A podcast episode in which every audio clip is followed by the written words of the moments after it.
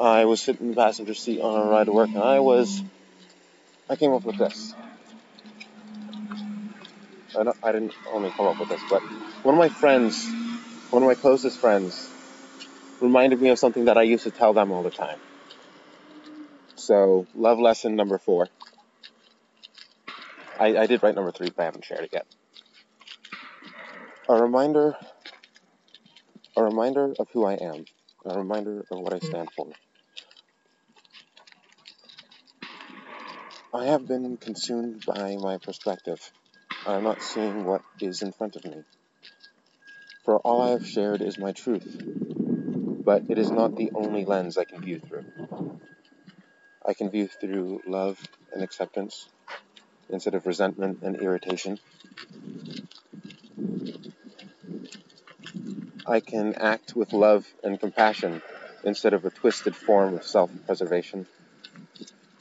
It is too easy to take the easiest route to be angry. Why is it so hard for me to act with love? It hurts too much when I do, and all I get is hatred and anger. Not just from her, but from myself. We are perfectly imperfect. Let the evils and the pain burn along the path of happiness and love. That poem's done. It's just, I wanted to end with that little quote. It's a misquote. Um, but really, it, it struck a chord with me.